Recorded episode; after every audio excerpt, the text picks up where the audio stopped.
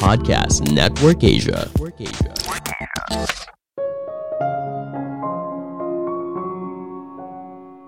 Penolakan terjadi setiap saat, tapi bagaimana kamu melihat penolakan tergantung pada diri kamu sendiri.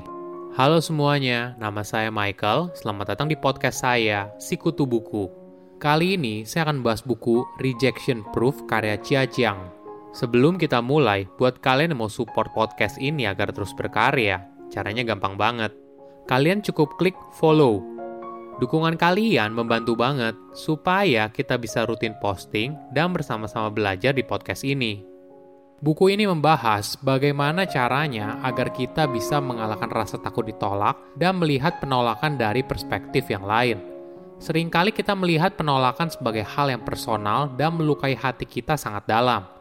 Namun perlu diingat, ketika kamu ditolak seseorang, itu bukanlah gambaran seutuhnya tentang dirimu, Misalnya kamu dipecat karena pekerjaan kamu buruk, kamu tidak kompeten, dan sebagainya. Itu bukanlah pandangan seutuhnya kalau kamu adalah karyawan yang payah, tapi itu hanyalah pandangan pribadi orang tersebut.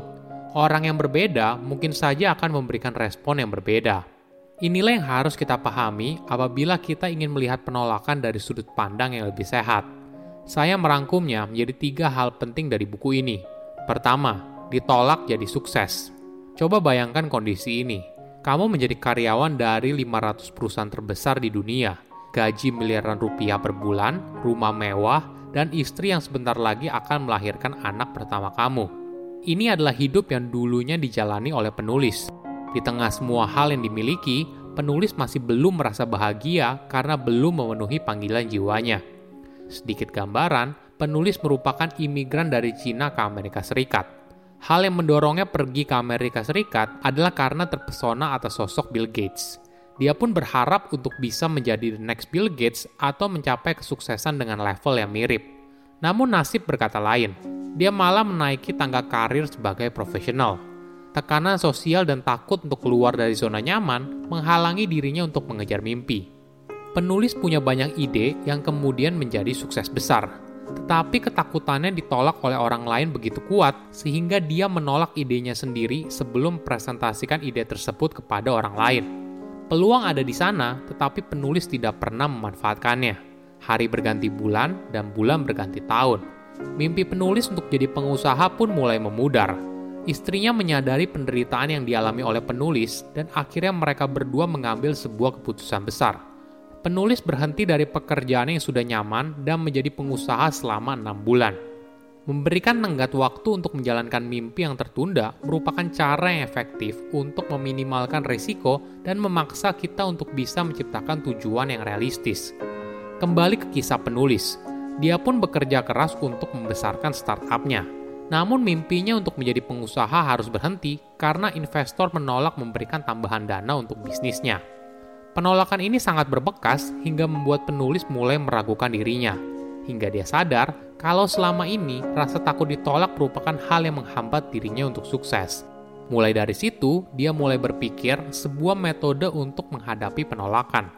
Penulis pun mulai melakukan eksperimen yang disebut sebagai 100 hari ditolak. Jadi selama 100 hari berturut-turut, dia berusaha mencari kesempatan untuk merasakan penolakan. Pengalaman ini mendorong dirinya melakukan hal yang tidak biasanya dilakukan, misalnya mulai dari ngobrol dengan orang asing atau meminta pelayanan yang tidak masuk akal. Banyak dari percobaan yang dilakukan tentu saja berakhir ditolak. Namun tanpa disangka, penulis datang ke Krispy Kreme dan membuat permintaan aneh, yaitu donat dengan logo Olimpik. Tanpa disangka, pegawai di toko tersebut menyanggupinya dan bahkan mentraktir satu kotak donat tersebut untuk penulis. Hal ini sungguh di luar dugaan dan seketika video itu viral di internet. Dari eksperimen sederhana, hidupnya berubah. Penulis jadi fokus mencari tahu soal penolakan secara lebih dalam, menulis buku, dan membuat perusahaan yang khusus memberikan pelatihan kepada para karyawan untuk menghadapi penolakan.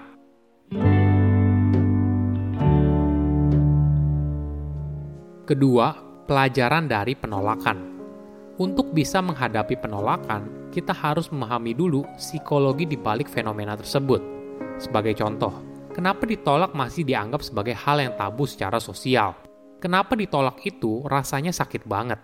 Rasa takut ditolak ternyata berakar pada diri kita secara alamiah dan diperkuat dengan naluri untuk bertahan hidup.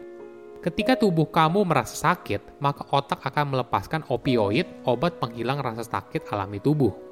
Sebuah riset dari University of Michigan Medical School menemukan fakta yang menarik. Otak juga melepaskan opioid saat seseorang mengalami penolakan. Mungkin perlu dipahami, rasa takut penting untuk keberlangsungan hidup manusia Coba bayangkan apabila di zaman purba kita diasingkan oleh teman atau kelompok kita. Tentunya hal ini bisa berbahaya, karena kita bisa saja dibunuh hewan buas atau menderita karena lingkungan yang kejam. Tidak heran bila kemudian kita takut ditolak. Namun kita harus membedakan antara penolakan dan kegagalan. Ketika kita melihat kegagalan sebagai kejadian yang tidak menyenangkan karena sesuatu berada di luar kendali, penolakan terasa begitu personal karena ada orang lain yang bilang tidak dan mungkin di zaman dulu sering kali dilakukan tatap muka. Bagaimana cara kita siap menghadapi penolakan? Mungkin kita harus belajar kalau penolakan bukanlah soal penilaian siapa diri kamu.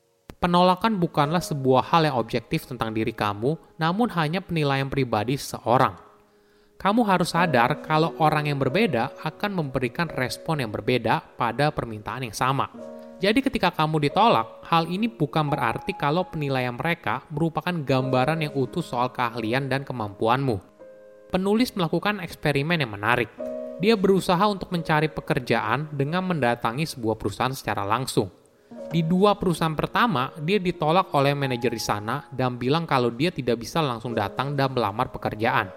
Namun di perusahaan ketiga, penulis bertemu manajer yang ramah, lalu menawarkan dia pekerjaan langsung di tempat. Ini yang harus kita pahami. Sekali lagi saya tekankan, penolakan seseorang terhadap kamu bukanlah cerminan diri kamu yang seutuhnya, tapi itu hanya penilaian pribadi orang tersebut. Ketika kamu mengalami penolakan, maka artinya kamu harus coba lagi dan lagi, karena penolakan itu pada dasarnya hanya soal angka. Mungkin saja kamu akan bertemu beberapa orang yang menolak, hingga akhirnya kamu menemukan ada yang bilang iya.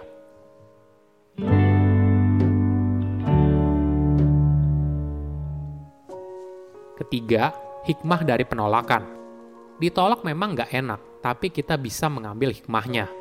Kadang ketika habis ditolak, kita tidak mendengar apa pun yang dikatakan oleh orang lain. Namun kamu bisa belajar dari pengalaman tersebut dan nantinya akan membantu kamu untuk mendapatkan persetujuan di masa depan. Tentu saja tidak perlu dengan orang yang sama. Ingat, tadi dibahas kalau ketika seseorang menolak, itu adalah penilaian pribadi orang tersebut, bukan cerminan dirimu seutuhnya. Ada contoh menarik dari pemain basket Steven Marbury. Untuk menjadi pemain basket terbaik memang tidak mudah dan pastinya banyak tantangan yang dihadapi. Pada tahun 2007, Marbury jatuh ke dalam jurang depresi ketika ayahnya meninggal dan perusahaan sepatu miliknya gagal. Hal ini mempengaruhi performanya di lapangan. Setelah pindah ke beberapa tim dan tidak cocok, akhirnya dia keluar dari liga profesional. Namun Marbury menemukan panggilan jiwanya yang lain dan mengambil peluang sebagai pemain di Cina. Di lingkungan yang berbeda, Marbury justru menjadi pemain yang sukses. Tidak peduli seberapa hebat kamu, apabila kamu bertemu dengan orang yang tidak tepat, maka kemungkinan besar kamu akan ditolak. Silahkan komen di kolom komentar pelajaran apa yang kalian dapat ketika baca buku ini. Selain itu, komen juga mau buku apa lagi yang saya review di video berikutnya. Saya undur diri, jangan lupa follow podcast Sikutu Buku. Bye-bye.